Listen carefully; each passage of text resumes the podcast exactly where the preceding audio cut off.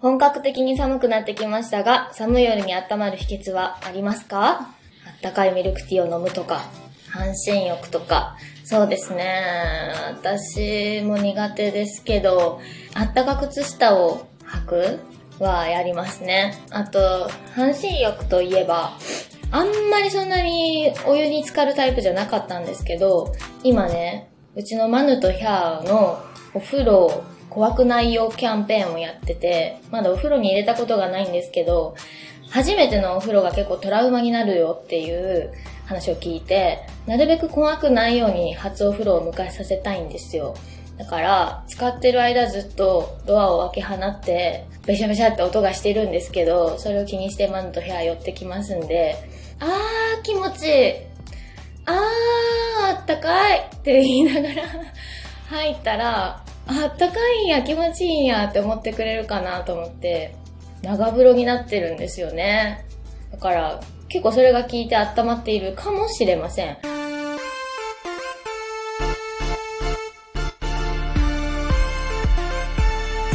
上田まりえの朝まで生返事。さあ、メールをたくさんいただいておりますので、今夜は、ふつおたスペシャルでお送りしようと思います。まずはこちらから、ラジオネーム、ひでまるさん。上田さんこんばんは。こんばんは。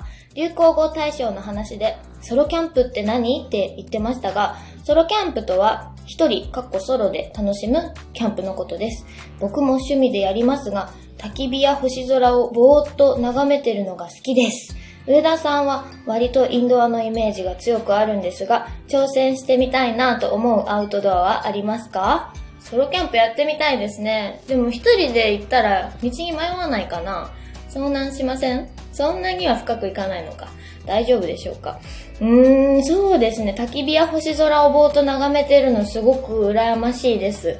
あの、昔、箱庭の死ぬまでにやってみたいことの体験の中で、トンボ玉作りをやったんですよ。ガラスをね、手元でこうくるくるっと丸められるっていうのがすごく面白かったんですけど、その時バーナーから出てくる火を見てたら、なんかものすごく癒されてですね、ああ、火ってすごいなと思ったりしたので、大きな焚き火ね、やってみたいですね。やりたいやりたいばっかり言ってなかなかやらないのが私なんで、誰か連れ出してください。次、ラジオネーム、まろまろさん。上田さんこんばんは。こんばんは。ミセスノイジー、初日に早速見に行きました。主題歌の What's を目当てに行きましたが、かなり感情を揺さぶられる内容で、上映時間の半分以上ボロ泣きしてしまいました。映画としてめっちゃおすすめですね。そうでしょ？そうなんですよ。ミセスノイジー。めちゃくちゃいい映画でしたよね。私これもっと言っていかなきゃいけないよね。言うべきだわ。ほんとそうなんですよ。普段洋画を見ることが多くて、邦画、まあ、そんなに見ないけど好きな作品もやっぱりあるんですね。ただ、ミセスノイズを久しぶりにこう邦画として見た時に、うわなんて、ハートフルなって一言で言うとあれですけど、なんかね、とっても感情というものが複雑に描かれていて、こう誰も悪い人はいないんだけど、集団になった時に恐ろしい力になるとか、なんでしょうね。一言では言い難い気持ちがいっぱい詰め込まれていて、ものすごくね、あの、ものを作っていくものとしては感動しました。私も泣いたんじゃないかな。初めて台本を読ませてもらった時。ミセスノイジー、私も映画館に見に行きたいなと思ってます。ワッツは劇場でどのように聞こえたでしょうか見た方は思うかなと思うんですけれども、曲の相性的に本当にね、どういう曲でも合うなと思ったんですよ。ワッツっていうそのビリビリした部分がバッと引き出された曲ももちろん合うけど、後味としては温かく寄り添うような柔らかい曲でもきっといいなと思いながら、本当にそのあたりは悩みました。もっともっとこう優しい曲の方がいいんじゃないかしらとか思ったりして、ワッツがね、ぴったりだったっていうお声もたくさんいただきまして、本当に嬉しいなと思います。素敵な映画に関わらせてもらって本当に嬉しかったです。まろまろさんどうもありがとうございます。皆さんもぜひ見に行ってくださいね。こちらはルクナさんから。マリアちゃんこんばんは。こんばんは。少し前に友達と九州に行きました。私はとても久留米に行きたかったんですが、友達に久留米の良さをプレゼンしきれず、結局、博多でもつ鍋、明太重、アマオーパフェを食べました。とても美味しかったです。マリエちゃんにその友達に向けて、久留米のおすすめスポットなどを語っていただきたいです。お願いします。うわー、そうですね、福岡。福岡もやっぱり食い倒れの街なんですよね。食べるのが楽しいから胃がいくつあっても足りないですよね。それこそあの、博多でも遊びたいし、久留米でも遊びたいんですよ。博多に行ってもつ鍋は私も食べたい。どうして怒っているの？もつ鍋食べたいな、いいな。そしてここにある明太重っていうのは私初めて見ましたよ。明太が乗ってるうな重みたいな感じなの？すごいね。明太尽くしですね。これは痛風の方泣かせですね。えー、で、アマオパフェもいいですね。パフェいいよね。ラーメンって書いてないんでね。これはあの、ぜひ、ラーメン好きな方は久留米に行って、豚骨ラーメン発祥の地であります久留米ですからね。ぜひいただいてほしいなと思いますけれども。あ、明太重画像が出てきましたね。うわ、海苔が乗ってて、ご飯の上に海苔が乗ってて、その上に明太が乗ってます。しかもこれなんか、しっかりこう炙ってあるのと生っぽいのとありますけれども、どっちも美味しそうですね。で、タレをかけるんですね。うわー、美味しそう。これ最後お茶漬けみたいにして食べても美味しいんじゃないですか？もうそういう感じなのかなもしかして。美味しそう。明太重。すごくなんか贅沢な重。えー。久留米な、そうだな。餃子とかお好きですか？餃子もおすすめですし、あと焼き鳥も美味しいんですよ。だからお酒を飲まれる方はより楽しいかもしれないですね。お酒飲みながら焼き鳥食べて餃子食べて締めにラーメンまで食べてってね。ほらね、食べ物の話ばっかりになっちゃうんですよ。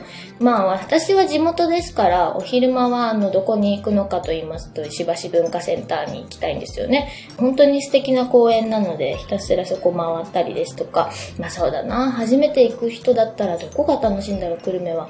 あまあ商店街とかもこうレトロな良さが残っててとっても素敵なんですけれども、どうかなもうとにかく初めてはやっぱりご飯尽くしなんじゃないでしょうか、久留米は。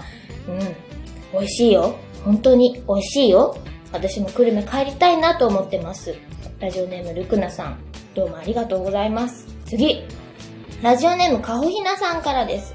こんばんは、こんばんは。まりえちゃんの参加した作品、つがいのスターを昨日の夜に初めて聞きました。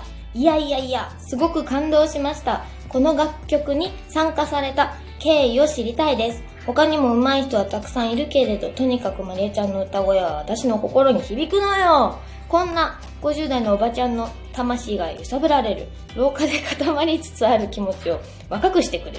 やっぱりファンクラブに入ります。まりえちゃんが歌手になってくれてよかったばいと。ありがとうございます。なんてパワーのあるメッセージでしょうか。嬉しいですね。廊下で固まりつつあるなんてそんな。50代のおばちゃんなんてそんな。うちの母も50代ですけれども、バリバリ書き思いでおりますよ、最近は。あ、そう。ありがとうございます。つがいのスター。いい曲ですよね。なかなか私自分では書けないような本当に美しいメロディーで、でピアノが本当に美しいですよね。えっ、とね、VK さんというピアニストの方です。この方は台湾の方なんですけれども、実は私の愛おしい今日という曲をね、中之島町公会堂でやった時のライブ映像をご覧になられて、メッセージをくださっていたみたいなんですけれども、私1年半ずっと、あの、メッセージに気がつかなかったんですね。で、会社の方にも連絡してくださいまして、叶ったことなんですけれども、歌をね、自分で作るじゃないですか。で、自分で作るときってどうやって作ってるって、自分が持ってる感情とか感覚みたいなものがそのまま曲になったらいいなと思いながら、私はそこをどうやら大事に曲を今まで作ってきたみたいなんですけれど、ずっとオーディションを受けて歌手になりたいと子供の頃は思っていたんですよ。でそういう時オーディションで歌う歌ってすごく難しいの。なぜって、その素敵な歌や名曲はたくさんありますけど、実際その A メロから B メロからサビに向かって広がりを持って展開があってで歌唱力みたいなものをしっかり発揮できる楽曲って結構難しいんですよね。だから人に寄り添う曲っていうのは本当に素敵だしそれ以上にそのパワーみたいなものが楽曲一曲に含まれてないとなかなかそれを選曲できない。それがすごく難しいからこの「つがいのスター」っていう曲はサビからの広がりも美しいし、派手で素晴らしくて、で私はきっと昔オーディションに出るんだったら、この曲を選んだかもしれないなって、そんな風に思います。なので、なんだろうね、歌い手としてのパワーを発揮できる曲を私はこれから自分に書いてあげたいなと思ったりもするんですけれど、そういうあの一つのきっかけになったというか、新しい歌を作っていくことへのチャレンジをちょっとこう、なんだろう、見つけさせてもらったような、そういう曲にもなってますね。初めてあのデモを聴いた時に真っ青な世界が浮かび上がって、なんでしょう、銀河がこうバーっと頭の中に浮かびました。見たことないけどね。でも、そういうウェットな質感がね、とても美しいものなので、そういう世界観を壊さないような日本語歌詞を書きたいな、ロマンティックで、こうひたひたとその気持ちに浸るような、そういう曲になったらいいなと思いながら歌詞を書かせていただきました。本当にあの人様の曲に歌詞を書くというのはドキドキしますけれども、私の声を選んでいただいたので、なんとか精一杯で書かせていただいた一曲になっております。VK さんがね、リリックビデオを作られて YouTube に上がっておりますので、よかったら聞いてみてくださいませ。もちろん、サブスクでも聞けますので、検索して聞いてみてね。さあ、そんな感じで、普通歌がいっぱい届いておりました。皆さん本当にどうもありがとうございます。今夜はね、普通歌をいっぱい読みましたんで、あの一曲はお休みしました。まだまだたくさんいただいております。嬉しい。どうも、ありがとう。読めなかった人ごめんなさい。また懲りずに送ってきてくださいね。来週は、ジャニスでクリスマスライブです。そろそろリハが始まりますので、あの曲と？この曲が楽しみだな。番組へのメールは info アットマーク上田まりえ .com まで。それでは今夜も暖かくしておやすみなさい。